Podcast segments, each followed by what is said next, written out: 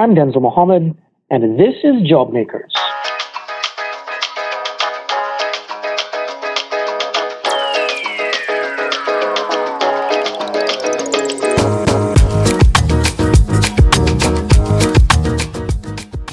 There's a lot of misinformation about immigrants in the U.S., and leaders have exploited this ignorance for political gain.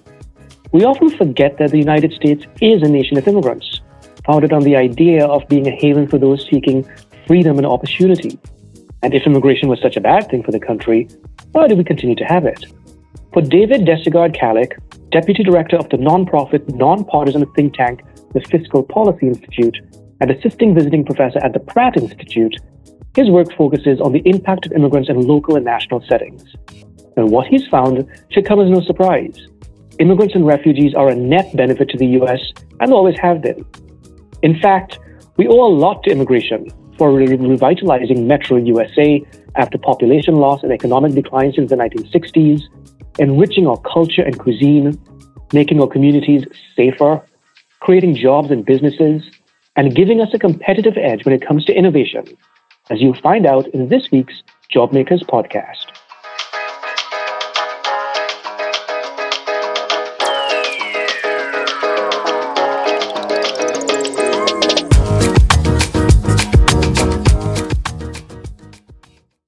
David Dyssegaard Kallick, thank you for joining us on JobMakers. Thanks for having me. Tell me a little bit about the kind of research that you do. So we look at immigration, especially the economic aspects of immigration in the United States. We focus in New York State in particular because we're based here. It's also a very particularly interesting story about immigrants in New York. But we also look at immigration around the country. And we have partners in most of the 50 states, think tanks that are based at the state level, looking at state level immigration issues around the country. And what have been some of the successes of the Fiscal Policy Institute in New York City in terms of how you've been able to influence policymakers? So very recently, we've been involved in this campaign to allow for undocumented immigrants who were excluded from any of the benefits that were recently extended to other workers during this pandemic, to be able to include them in an excluded workers fund in New York State. That was really exciting, a $2.1 billion fund that allows for people to get basically the same level of benefits as other workers would have gotten if they got unemployment insurance last year. So that's a pretty substantial amount and really something that can sustain a family in these really tough times. So that was a very exciting thing to be part of. The undocumented population of Massachusetts, it's about 20% of the total immigrant population. And you spoke about that victory with New York City when it came to COVID relief for undocumented immigrants. What is the undocumented population of New York City? So it's about 400,000 in New York City. It's about 600,000 in New York State. That's out of 4 million in the state. So it's not the majority by any means, but it's not a trivial portion of the population either. And of course, when we're talking about people, we're also talking about families. And as you know, people live in these in many different kinds of households and many different kinds of families. And it's very common that a person who's undocumented might also be living with another person who's not undocumented, or even and with kids who were born in the United States. So the number of people affected, I would say, is even bigger, but 600,000 is also a substantial number. So tell us about your own immigrant experience. Sure. You were born in New York City, but your journey didn't really start there. I was born in Western Massachusetts, actually. Oh, really? But that was a long and maybe not terribly relevant story. And I grew up in Connecticut, and then I moved to New York City as an adult. My family is from Eastern Europe, and really kind of across Eastern Europe and a little bit of other places as well. Most of them were Jewish. Mostly they came after pogroms in Eastern Europe and came essentially as refugees. That was at a time before we had the current refugee resettlement policies, but came fleeing horrible situations in the villages and towns that they came from, and with really not a lot of other choices and not a lot in their pockets, and arrived here and made their way. And I will say that has been, even though it was my some generations back, very deeply embedded in my own family's experience of who we are and how we fit in America. Both in a positive way, I feel like we're very conscious of the idea that this was a place where we could come you know, we as a family with nothing, or, you know, leaving everything behind and living, you know, by my parents' generation quite comfortably. And also, you know, with some sense of, I will say, appreciation for the idea of the immigrant experience that to me feels like, you know, there's a great radio program you may know called the Feet in Two Worlds, and I love that title. I think it's a very nice way of saying, you know, yeah, you're on the inside and you're on the outside. And I think, you know, if you think of American literature, for example, there's this huge tradition, especially in the 20th century, of the, you know, the person who's on the inside and the outside, writing about, you know, what is the experience of growing up here, but also having your head in a different kind of consciousness and in a positive way, like, you know, some stuff and have a culture that other people don't have access to, and in a negative way, right? That you feel maybe like you're not entirely always included, or when people say things, you know, you're not entirely always thought of as part of what they mean when they say American. That's almost a quintessential American kind of thing, though, just having these different traits, belonging, not always fully belonging, because we have such tremendous diversity. So funny, if I could say, I mean, I think that is totally, to me, that is very much what America is about, right? And in fact, if you think of it, you know, I want to say in somewhat philosophical terms, but if you think of it as like a process of, it's not so much about being as it is about becoming, right? It's always a question of becoming. Like, what are we? We're always integrating. We're always having one foot in and one foot out. I think that's a very creative and exciting kind of thing, and, you know, it is part of the tragedy, to my mind, of the way that the immigration debates have been so polarized today. Is if you go to other countries and hear them talk about America, they all are very much aware, I think, that America is a country that's always been about immigration. It's always been reshaped as people come here, and it's always been a process of becoming. And we still are, in all of the complicated ways it's happening, it's still happening today. I want to get into your research head right now. Our audience really wants to know certain things about immigration. This podcast is based on the idea that immigrants are inherently entrepreneurial, and so they start businesses and create jobs at a higher rate, that they're a net benefit to our economy. Can you tell us definitively if immigration benefits us economically? Well, of course it does. I think, you know, I will say at the overall level, I really don't think there are any economists who seriously doubt that idea that there is an overall benefit. And even, you know, you can talk to George Borjas, or maybe you have, will admit that overall there's a positive benefit to immigration. So there may be, you know, people raise questions about details and whether or not what we want our policies to look like, could it be better? But overall, for sure. I mean, one of the things that we've been quite interested in is the idea. So first of all, when we're talking about immigration, as I said, we're talking not just country of origin, we're talking about a much more diverse group than I think people often appreciate. So immigrants work in all kinds of jobs. It is, of course, you know, it's well known that people work in landscaping and construction and some of the lower wage jobs, but they also work in healthcare and in engineering and in some of the higher wage jobs, as well as many, many accountants and architects and people in the middle. So I think immigration is much more diverse than people recognize. And in that sense, you know, people are contributing.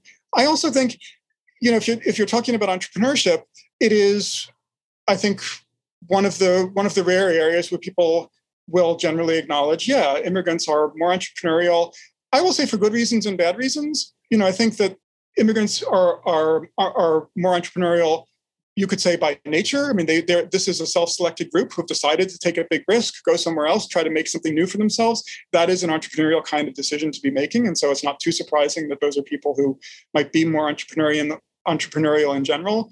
You know, also they come with a set of ideas and even potentially, you know, products and potential services that they may have from the countries that they came from. So, and they may, in fact, also be, in many cases, you know, able to sell those products or services to people from their community to begin with, and then expand to the bigger world. So I think in that way, it all kind of makes sense. And I would put that all in the kind of positive column of why immigrants are more entrepreneurial. I mean, the negative column is that people are also often excluded from jobs that they might otherwise be able to do and, you know, might be preferable for them, at least in the initial stage. So if you're an accountant and you apply for a job at an accounting firm and they don't accept you because you might not look like what they think an accountant should look like, or maybe your English is not perfect, or maybe you don't have references because you just came to this country. What do? Well, you might start your own accounting firm, which might be just you hanging up a shingle. That's what I would say is a more negative kind of entrepreneurship. Sometimes those turn out to be very good. So there are plenty of stories of people who were kind of forced into that by being excluded, but then who made good and did great. But I think no matter how you parse it, it's true that the rates for immigrants are higher than for U.S.-born, and the rates for some groups are pretty off the charts compared to others. So we're looking at numbers here, and under the Trump administration, for instance, let's say refugee admissions ended up being capped at 15,000. We didn't even get anywhere close to that, partly because of the pandemic. Under the Biden administration, it's been increased to 62,500 this year for the next fiscal year. These numbers just seem very arbitrary. When I think of the economy, it's not a zero-sum game. It's not like one person comes and takes a job from another person and then that's it. So, as an economist, you know these things. Sure. But these sort of arbitrary numbers, like is there any way to determine an optimal number of immigrants, whether from particularly from an economic standpoint? Yeah, it's a hard question. I mean, I think you definitely start with what you said, which is it's right that idea of a zero-sum game is just, I think, misguided. When people sometimes think it's all just a kind of simple supply and demand, as if anybody took an economics class might remember that, if you have more supply, there's going to be less, it's going to be bad for the other workers. I think, that's true if you only read page 1 of that textbook. If you kind of go on to page 3 and 4 and 5, what you see is the important thing that's in that chart is, all else equal. If that's the only thing you're talking about is more workers and nothing else changes, then sure, there are going to be fewer opportunities for other workers. But of course, that's not the case. What happens is when more people come, that also means that they have families, that they buy stuff, that when they take the money that they earn and they invest it. So they're expanding the overall economy in the same way as it does if you or I have kids and they grow up. I mean, you want the economy to be expanding. You don't necessarily have to have more people to do that, but it's certainly a possibility to have a bigger economy at the same time as you have more people and more workers. So I think that's what we see over and over again. The optimal number, I think I would say that there are many things we're achieving through immigration policy. And so you mentioned the refugee resettlement numbers. One of the things is clearly a sense of moral obligation, like what we do. Refugees are people. So we have different categories of people coming as immigrants, right? People who apply as to get a green card, people who come on temporary visas, people who come undocumented, people who come across illegally and stay in the country over time. And refugees are people who are asylum seekers who come to this country seeking asylum. Refugees are people who come from some of the most horrific situations in the world and leave those places because they have no other choice, wind up often in resettlement in refugee camps for years. And then some tiny fraction of them, of the 20 million people in refugee that the UN High Commission on Refugees identifies as in need of resettlement, of the 20 million, I think 1% of them have been resettled. So there's some, vast number of refugees looking for resettlement. And the United States, through the refugee resettlement program, primarily, I would say, is trying to fulfill a humanitarian obligation to do its part, as other countries also do, to welcome refugees to this country. It's also true that when they come here, they benefit us. They benefit the societies. We see this in, in New York State, where most of the resettlement is in upstate cities. In Buffalo, in Rochester, in Syracuse, in Albany, in Utica. You see a revitalization of the downtown areas that comes from refugees moving into areas that U.S.-born people have often moved out of. So I think there is a benefit to us, but I would just underscore that, to my mind, with refugee resettlement in particular, the goal is to be part of a global effort to fulfill this humanitarian mission.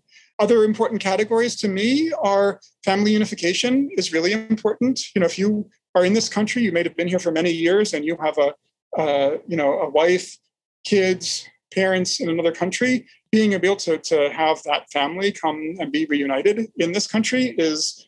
That was the story of my family. It's I think, a great part of American culture. And I think it adds to America as well. Of course, if you have a family to come to, then they're going to support you as you get rooted here and start to, you know, and start to become part of American society and the American economy. A lot of actions at the state level, though, over the years, many restrictive, but others also, you know, allowing undocumented immigrants to have in-state tuition in states like Kansas, allowing them to have driver's license.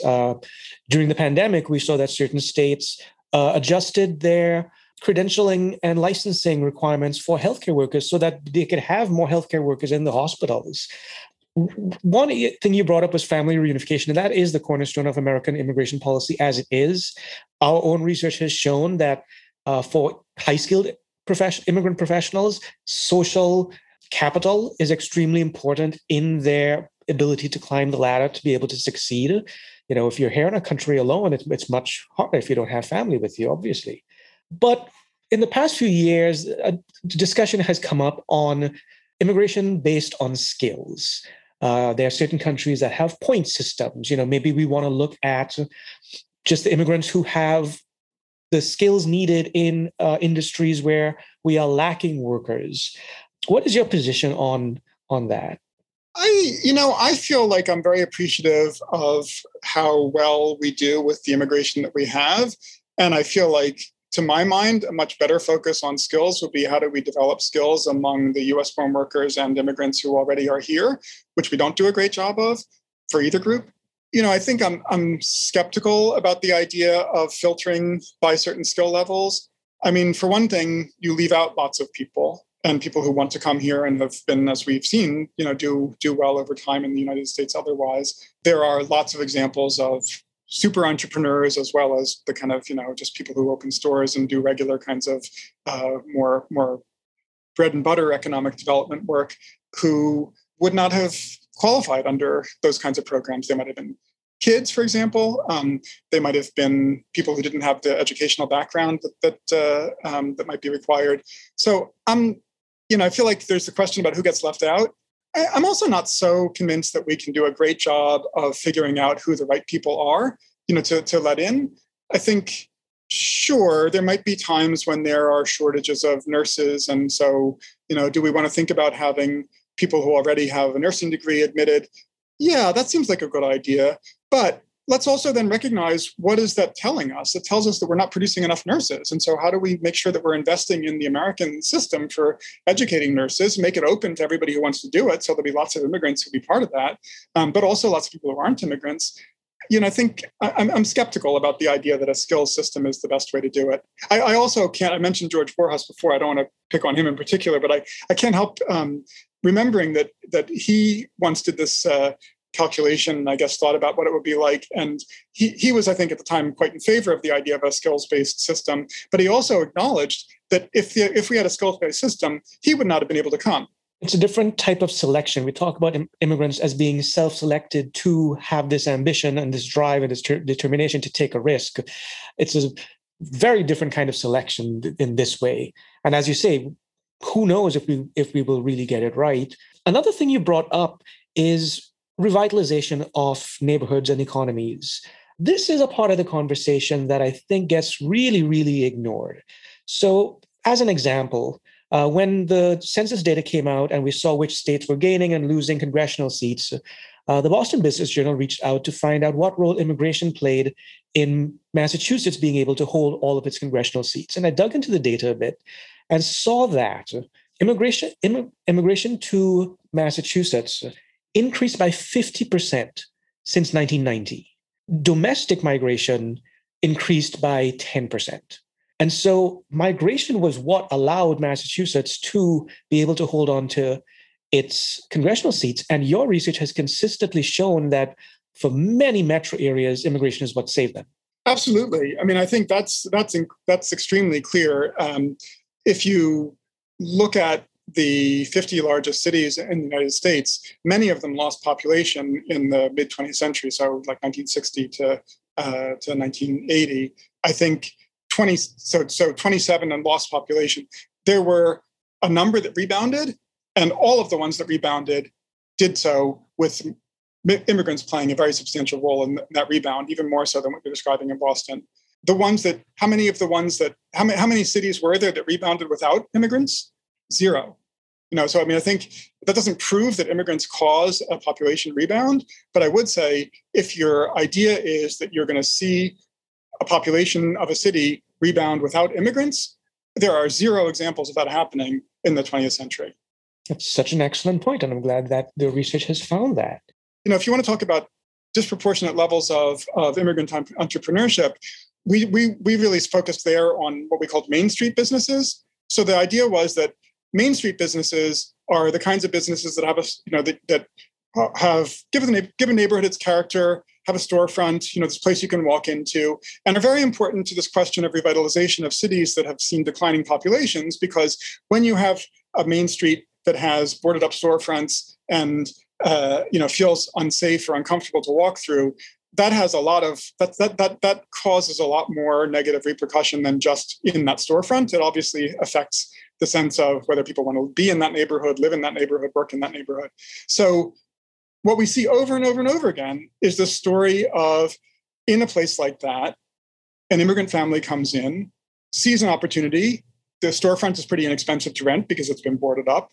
You know, they start a restaurant maybe. People start to come to that restaurant. Next door, somebody opens a food shop. You know, then next door to that, maybe somebody opens a clothing store. And little by little, the area becomes revitalized, you know, becomes a place people want to come to. If you're going to look at the economic impact of that, of course it matters how many jobs are created there and what are the revenues and putting the properties back on the property tax rolls. Those things all count. But I would say that those are a small part of the economic impact. What really has happened is that the whole neighborhood has begun to get to be more appealing. And you see ripple effects through the housing market and through, you know, safety.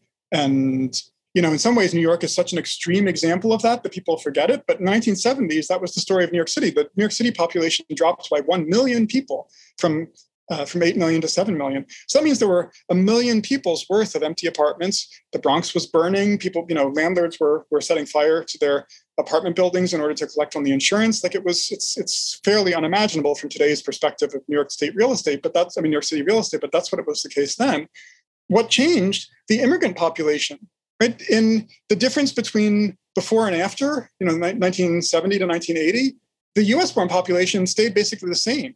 In fact, the U.S.-born population is today about the same in New York City as it was at the beginning of that period when it was low, right? What's different is we today have 3 million immigrants in New York City, so they more than made up for that population loss. You make me think of Fields Corner in Boston, which was in heavy economic decline for several decades. The rent was cheap, so Vietnamese immigrants moved in. They started some nail salons and some restaurants and some food stores, as you mentioned. And now the area has been totally revitalized with beautiful storefronts, sidewalks that don't need repair anymore, it's street lights, it's safe. And that's a really vivid example of the kind of revitalization you're talking about. I think what the population growth in the cities and even this idea of excluding immigrants, undocumented immigrants from COVID relief speaks to is the point I want to get at finally with you, is that immigration seems to be considered this very separate issue of American politics and American culture. It's like, this is a thing we talk about over there. It's about people over there. And the fact of the matter is immigrants are and have always been all across this nation.